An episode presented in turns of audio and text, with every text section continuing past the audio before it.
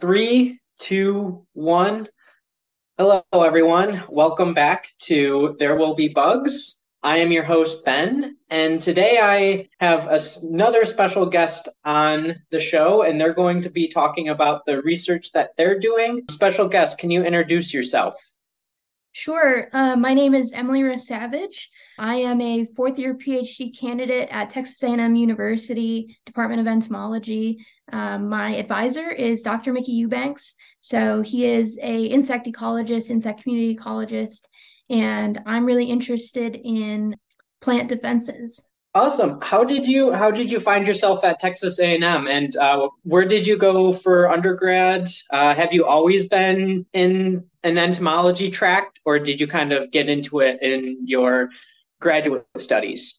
Yeah, so I got my bachelor's from Wilkes University. So that is, I guess, like 30 minutes from Scranton, Pennsylvania. If you like The Office, that's uh, Scranton fame. And in 2019, uh, you and I met at uh, Brookhaven National Lab. Uh, we did our, I guess it's not technically an REU, but during that time, I was looking at PhD programs. I was definitely looking at kind of a lot of different things. So, plant pathology was another thing I was looking at. Um, and I started looking at entomology because I was really interested in plants, first and foremost. And then I kind of stumbled into the world of plant insect interactions. And that got me really excited. I learned about BT crops and all of this stuff, and I just was hooked. And I found A&M and I found uh, Mickey Eubanks, my advisor. Um, so he was a professor at Auburn when my undergraduate advisor was a graduate student there. And so my grad or my undergrad advisor said you should check Mickey out. So Mickey and I clicked, and I guess here I am at A and M. It's funny because uh, I remember when we were working at Brookhaven, you were looking into PhD programs, and you received word from Texas A&M that they were going to fly you out there to to kind of get the lay of the land. And at the time, I was also super interested in plants and didn't really think about insects as like a as a you know pathway. And then i took ento general ento the next semester and then i was completely changed. So i kind of also had a moment where i was like uh, really into plants. That's what got me at brookhaven because it was more of a forest health monitoring program. And then i took ento and now i'm in a, a master's program for entomology. So it's it's funny how uh, you start out with plants and then you know you realize that insects are just so much cooler. Yeah insects interactions with plants is what makes plants 10 times more exciting. But i do think it's funny because i distinctly remember you know sitting at the little table in in our office at brookhaven and you had collected a bunch of bugs and you just dumped them on the desk and we were all looking at them and we were all excited. And um, that's something that always sticks out in my memory as being like oh i think entomology might be interesting. What what an influence you were I didn't even know it at the time, and here we are. So, what what kind of work are you doing at Texas A and M? I um, am interested in, I guess, agroecology and chemical ecology. The project that I'm currently working on is looking at genetic variation in the production of herbivore induced plant volatiles, or um, HIPVs, so these HIPVs are really attractive to um, insect predators and parasitoids. And so the idea is then can we use these HIPVs to um, attract beneficial insects and reduce pest pressure?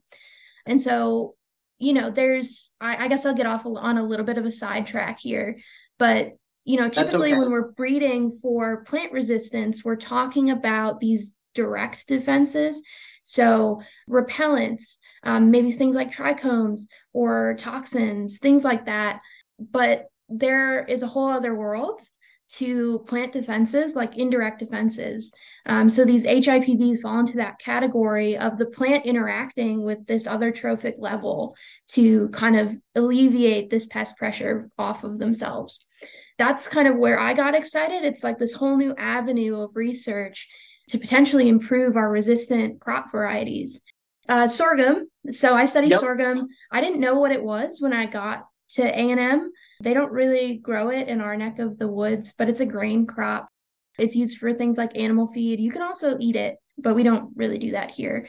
Basically, I've it's Sorry, yeah, it's a grass.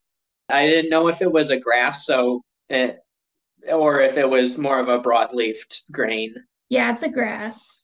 We call it the red-headed stepchild because it's got these red grains and a lot of people are allergic to it. It's a grass. You know, when I'm out in the field, I, I don't really react to it anymore, but I've seen people like their skin just gets all bright red and puffy. So nobody nobody likes sorghum so much. Um, yeah, so I've looked at variation in these HIPVs among um, sorghum varieties, and then also variation and attraction to predators. So both in the lab and out in the the, field or at our farm um, at A&M. So that's been a lot of fun. Awesome. And, and so, what are some of the pests that you're dealing with with sorghum, and what are some of the beneficial predators that you're you're dealing with? What what what are a scope of insects that we're talking about here? Sure. So my dissertation is focusing on the sorghum aphid, which was previously called the sugarcane aphid. We kind of figured out that. So I guess I'll back up. In 2013, uh, mm-hmm. We had this new aphid in sorghum, and we said, oh, that's the sugarcane aphid, which we already kind of knew about. We thought that it had switched hosts um, to sorghum, and there was this new biotype, and it was really destroying sorghum production. We kind of figured out a little bit later that this is a completely different species. So we have the sorghum aphid. And as far as our natural enemies go, um, we have two species of parasitoid wasp. We have a bunch of different lady beetles. I think there's 10 or 13 different species. We've got lacewings, the brown and the green lacewings, minute pirate bugs. I'm trying mm-hmm. to think. Uh, syrphid flies are another. Yeah, I think that's a pretty good summation of who who we're dealing with in terms of uh-huh. the, the players in my own story. But as far as other pests in sorghum that I've kind of worked with or encountered, um, there's the sorghum midge, and then the fall armyworm. So oh, okay. those are two that stick out in my head. But I definitely I'm a sorghum aphid gal, so a lot of my work has been on them. How do you how do you like working with aphids? I, I know there's a lot of mixed. I hear a lot of mixed thoughts about aphids. Yeah, so my species of aphid is very tiny. You know, they're already tiny, but these are just so so tiny so I'm not one of those people who can like pick them up with a little paintbrush and move them. I have to like let them walk on their own onto the plant because I'll just crush them. Um, and then there's honeydew everywhere all of the time. So I am constantly just sticky, um, which is not my favorite way to be. But yeah, they're they're kind of fun. I had some difficulties this summer because I was manually infesting plants. So uh-huh. my idea was if I in the lab I identified these varieties of sorghum that produce a lot of attractive HIPVs and attracted mm-hmm. natural enemies in the lab, and then I had some varieties that weren't attractive to natural enemies. Um, and didn't really produce these HIPVs. So I thought, okay, what if I put them out in the field? And do I actually see more natural enemies attracted to my attractive varieties and do they suppress the pest? So no one's really been able to answer that before. We know that uh-huh. yes, in the field, HIPVs can attract more natural enemies, but do, how does that um, translate into pest numbers? Is it below the action threshold or not? So basically, I I had this grand idea, and then I get out there and I'm like, oh my gosh, I have to infest like over hundred plants with these very tiny aphids. So my students and I over the summer kind of came up with this idea to take like these hair clips and bobby pins and clip little clippings with aphids on them and basically clip them onto plants and let them kind of mosey on. So that was like a ton of work and I hated the aphids for a solid two summers, but I'm I'm back to liking them again because I don't have to deal with them so much. But it sounds like you kind of wrote a new technique on distributing aphids. I don't know if, you, if you're publishing this in your thesis, but it, I, this idea of just putting the aphids on the clips and then putting the clips on the plants so you don't crush your aphids sounds like you have a million dollar idea right there. I don't know. Maybe I could like patent it or something. I don't know. So, you know, the, there have been similar experiments, but they work with caterpillars. So obviously you can just go, you know, you could pick them up and just put them right on there. So that was kind of an added complexity of this study system, but it was it was pretty fun and pretty interesting. So, yes, and the goal is to publish. So, Uh, I guess uh, we should get into what did you find? Did you find more of these beneficial uh, predators? Uh, what what's the acronym that you're using? HIPVs. HIPVs. Did you find more of these HIPVs on the plants that you thought you would? And was the aphid number lower? And was it uh, low enough where it's like tolerable in this uh, in an economic uh, standpoint?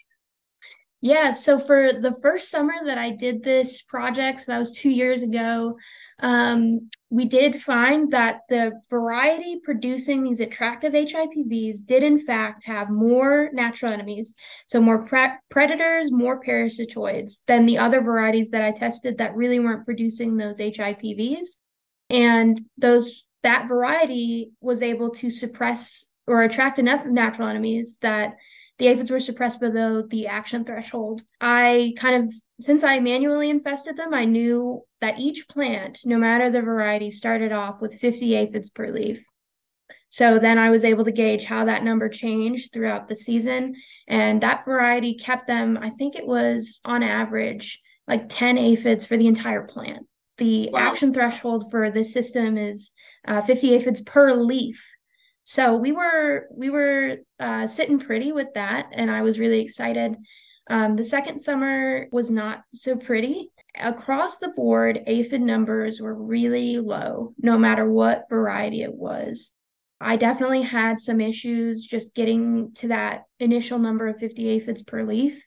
So I think um, I had some abiotic factors working against me. So, you know, I'm from Pennsylvania originally, and I'm not used to it being 116. So I think uh, we had some mortality there. And then just it was either really dry towards the middle of the summer or really wet towards the beginning. I think it was just a weird year. But that first year, we got those really exciting results. But it's ecology. So, you know, lots of variation, I guess you could say. Yeah. And when you're trying to get get relevant data, it helps if everything was consistent. But like you said, we're we're dealing with natural systems in a field setting where you, there's so many things that can be unpredictable. So that that second year with that tough weather was that was that not only detrimental to the uh, man I cannot remember that acronym that you keep using.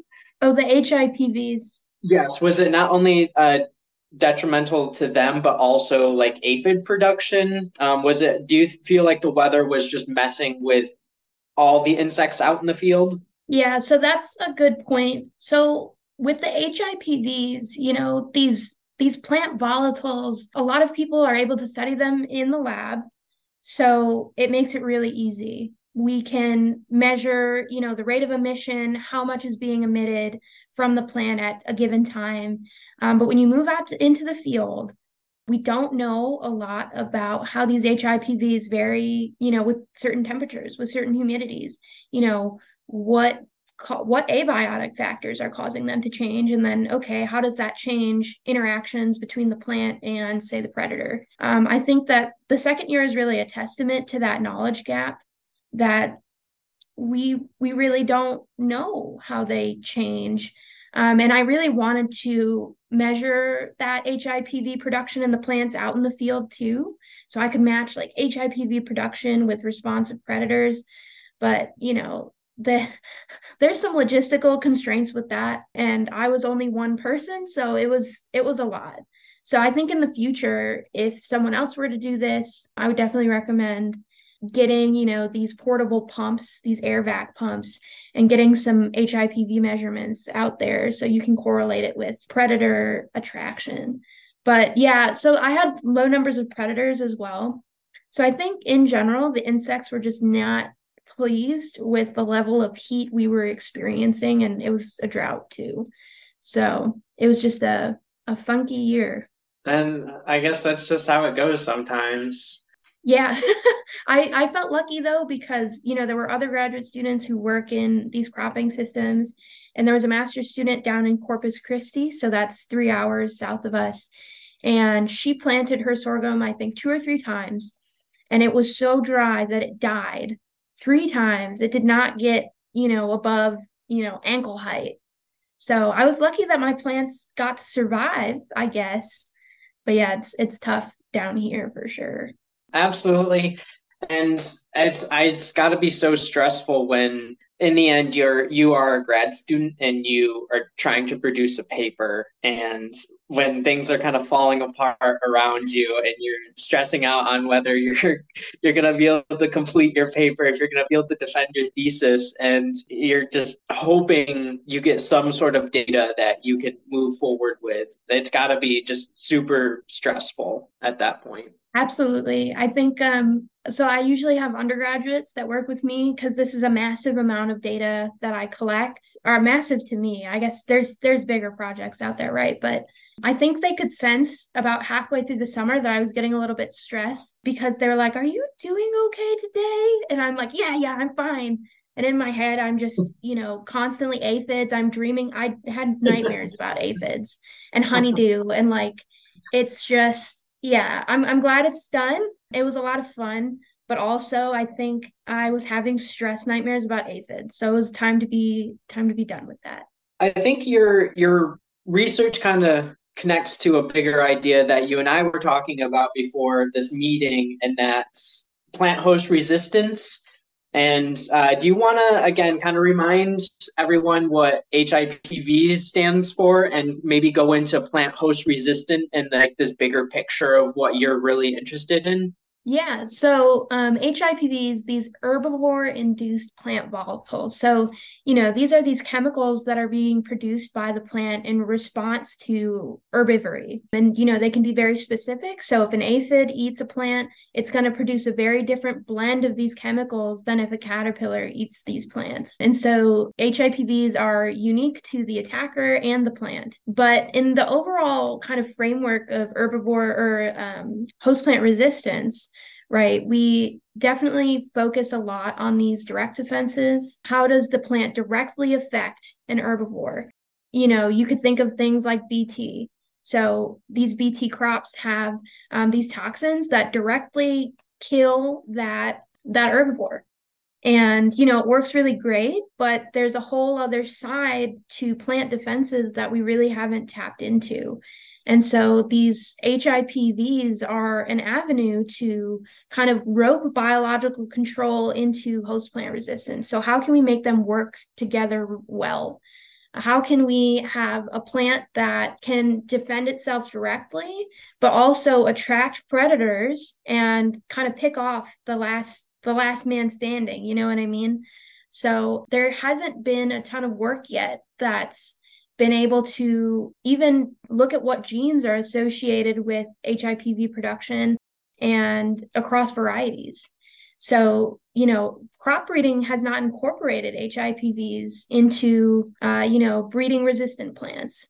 So it's really exciting. And I think too, that's, I was talking with about this with my students the other day you know, there's research in okay, if we can find attractive HIPVs, why don't we make a lure? Let's put out mm-hmm. lures that can attract predators.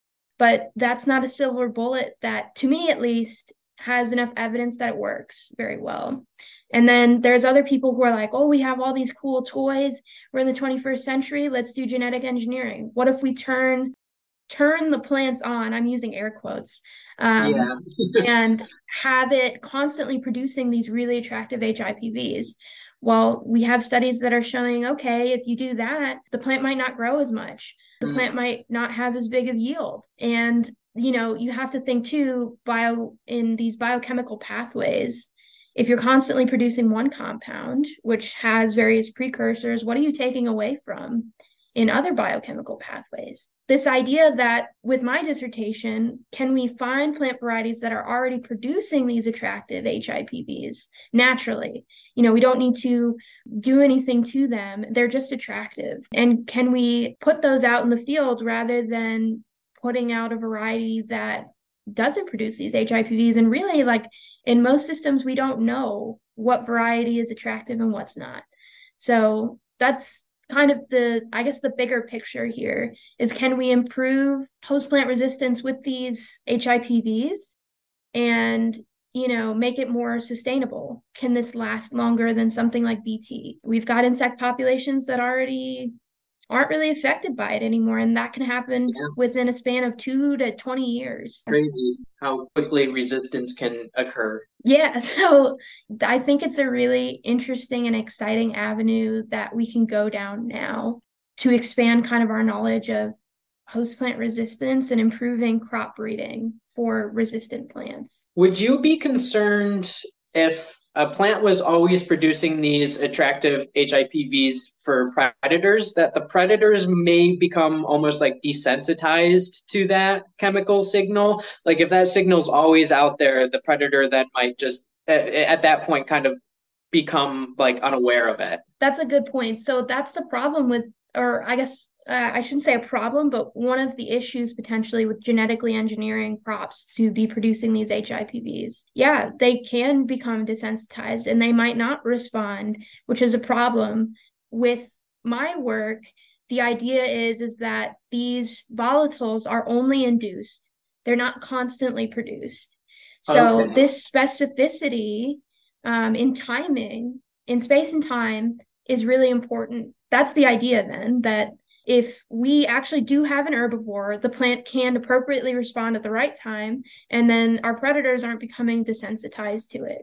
Gotcha. So this idea of the plant produces it only when it's when it needs it. That way, it's not wa- wasting resources to produce it, and the predators aren't getting confused and just becoming desensitized to the signal. Yeah, exactly. So that's another fun part of my research. It, so, it sounds like a very IPM approach, kind of getting behind, past this idea, these traditional ideas of just spraying, spraying, spraying. And then with like BT, it's always there. And so the insect is eating it and becoming resistant to it.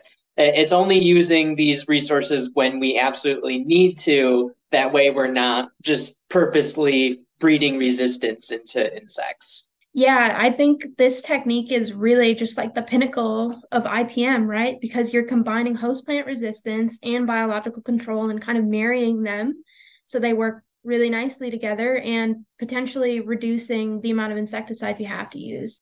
You know, in my study system, there are, I think, two or three insecticides that are now approved and labeled to control the sorghum aphid. Um, but one of them, it's not a neonic, but it's kind of similar in its action. You know, they, they've okay. got all these crazy chemical yeah. classes that I just can't keep track of. But, and you know, that's not good for our pollinators. There are growers that spray on schedule. So it's like, okay, on this day, this day, and this day, I'm going to spray no matter what. I'm not going to scout. I do think that, you know, maybe a million years down the road, hopefully sooner than that, we can kind of figure out, you know, if I plant this variety and I can attract these beneficial insects that are already in the ecosystem, by the way. I'm not adding any, they're just there. So that's another fun part. But yeah, how can we make this more sustainable? How can we make this last longer? And how can we reduce the amount of insecticides that we're spraying? I understand it is a hard job being a farmer. And in the end, you're trying to put food on your table for your family.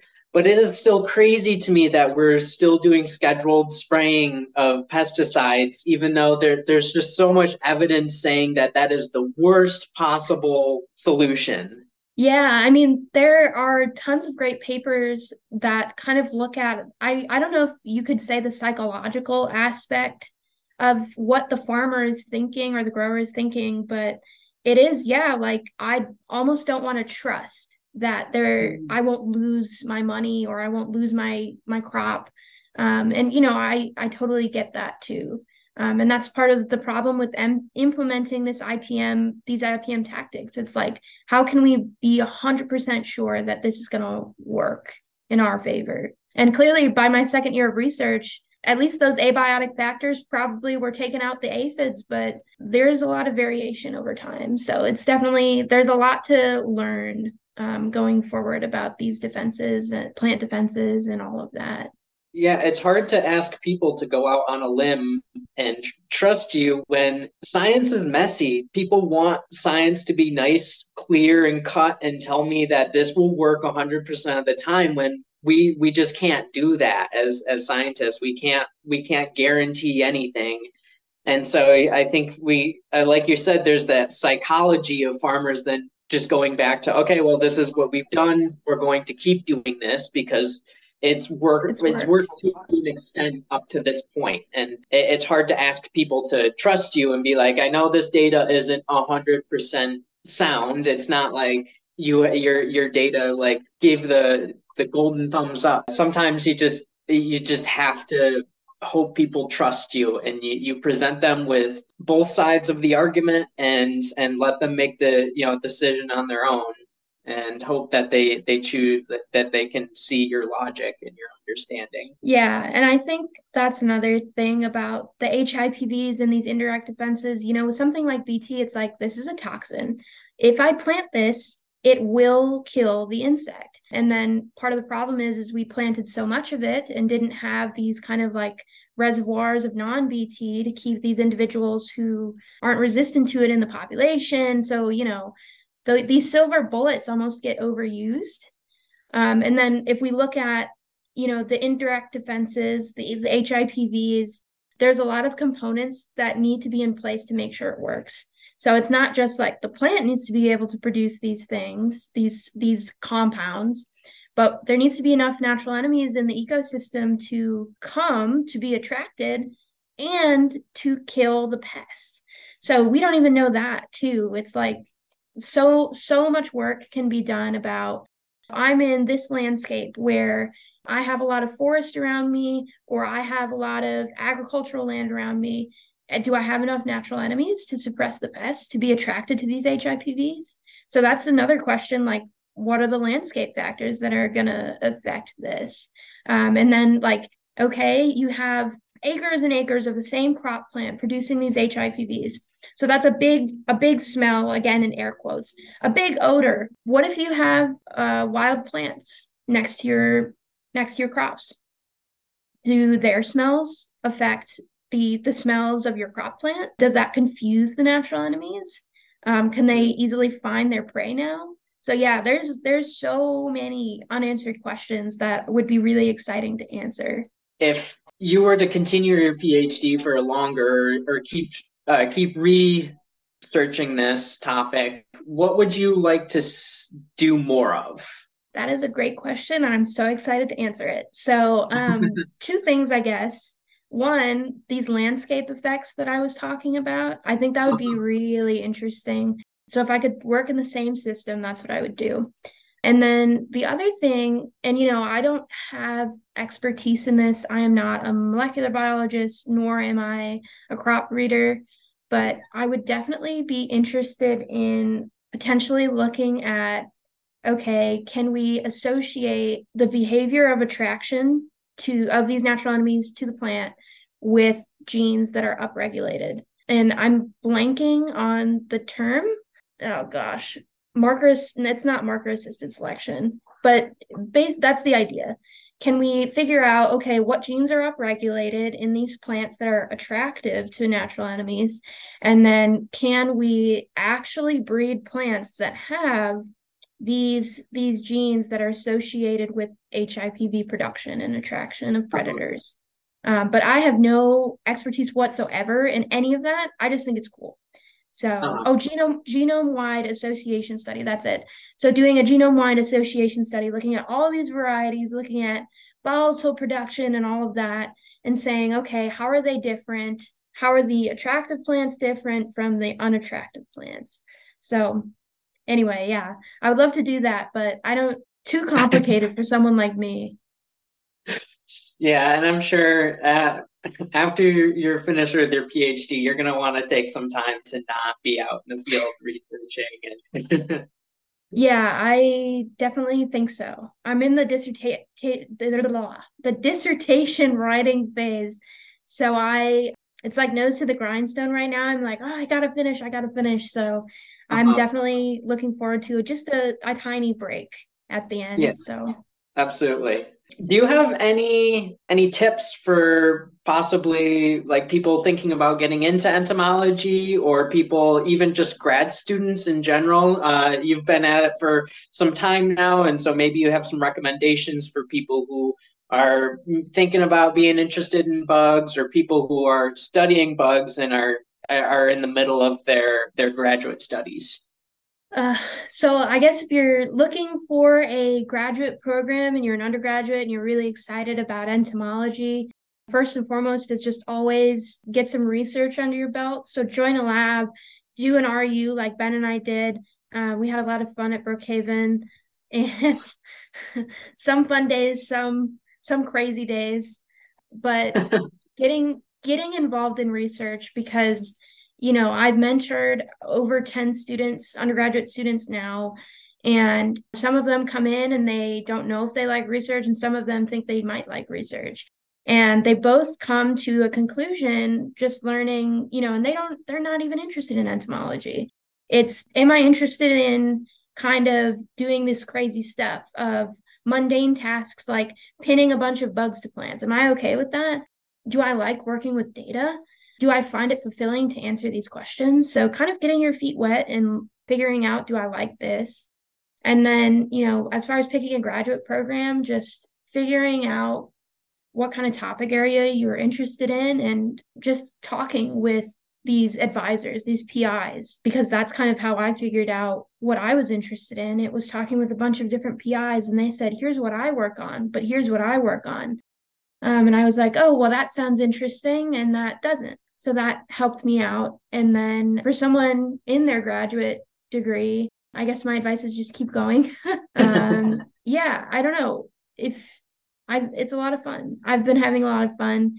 I've been able to do a lot of things and grow as a person and go to conferences and meet lots of people. So grad school, despite being a lot of work, I think is a lot of fun. So enjoy the fun parts. I guess is maybe a good piece of advice. Enjoy it while you're there. Yeah. You only do this once, hopefully. No, no, I, I've never met anyone with multiple PhDs, but.